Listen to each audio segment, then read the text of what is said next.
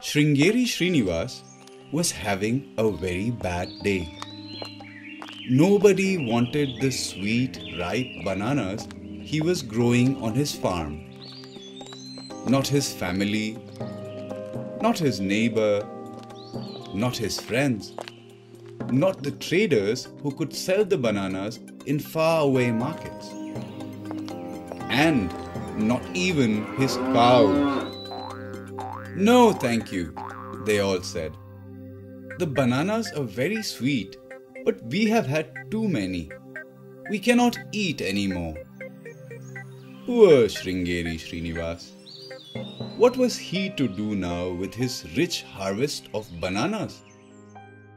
He decided to seek help from the farmers' center in Dodduru, a big town near his village. Off he went carrying the best crop of bananas. Surely someone there would have a good idea for him. A few days later, Sringeri Srinivas returned home looking very happy.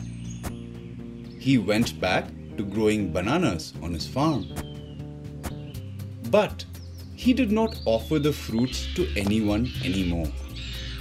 Not to his family, not to his neighbor, not to his friends, not to the traders who could sell the bananas in far away markets, and not even to his cows everyone became very curious.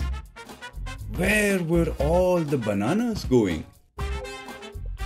One day, neighbor Shivanna arranged a very big puja. The priest asked him to get 108 ripe bananas as an offering to the gods. Shivanna ran to Sringeri Srinivas. I'm sorry for saying no to you before, but now I need 108 ripe bananas. Can you help me, please? Sringeri Srinivas tapped his chin. Well, my crop has just been cut, but let me see what I can do. You may start your puja. I will surely come. The puja started.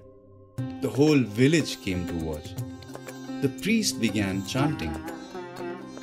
Soon it became time to offer bananas to the gods. Just then, in came Sringeri Srinivas carrying a big bag. From the bag, he carefully took out 27 packets and laid them out before the holy fire. Each packet was carefully wrapped in banana leaf.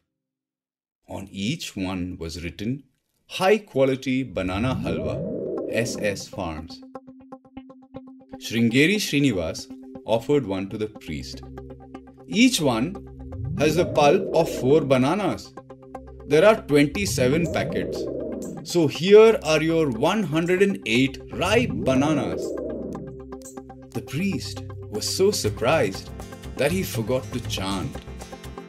In the silence, one child began to laugh. Soon the whole village was laughing and clapping. Now we know what Sringeri Srinivas does with all the bananas that he grows.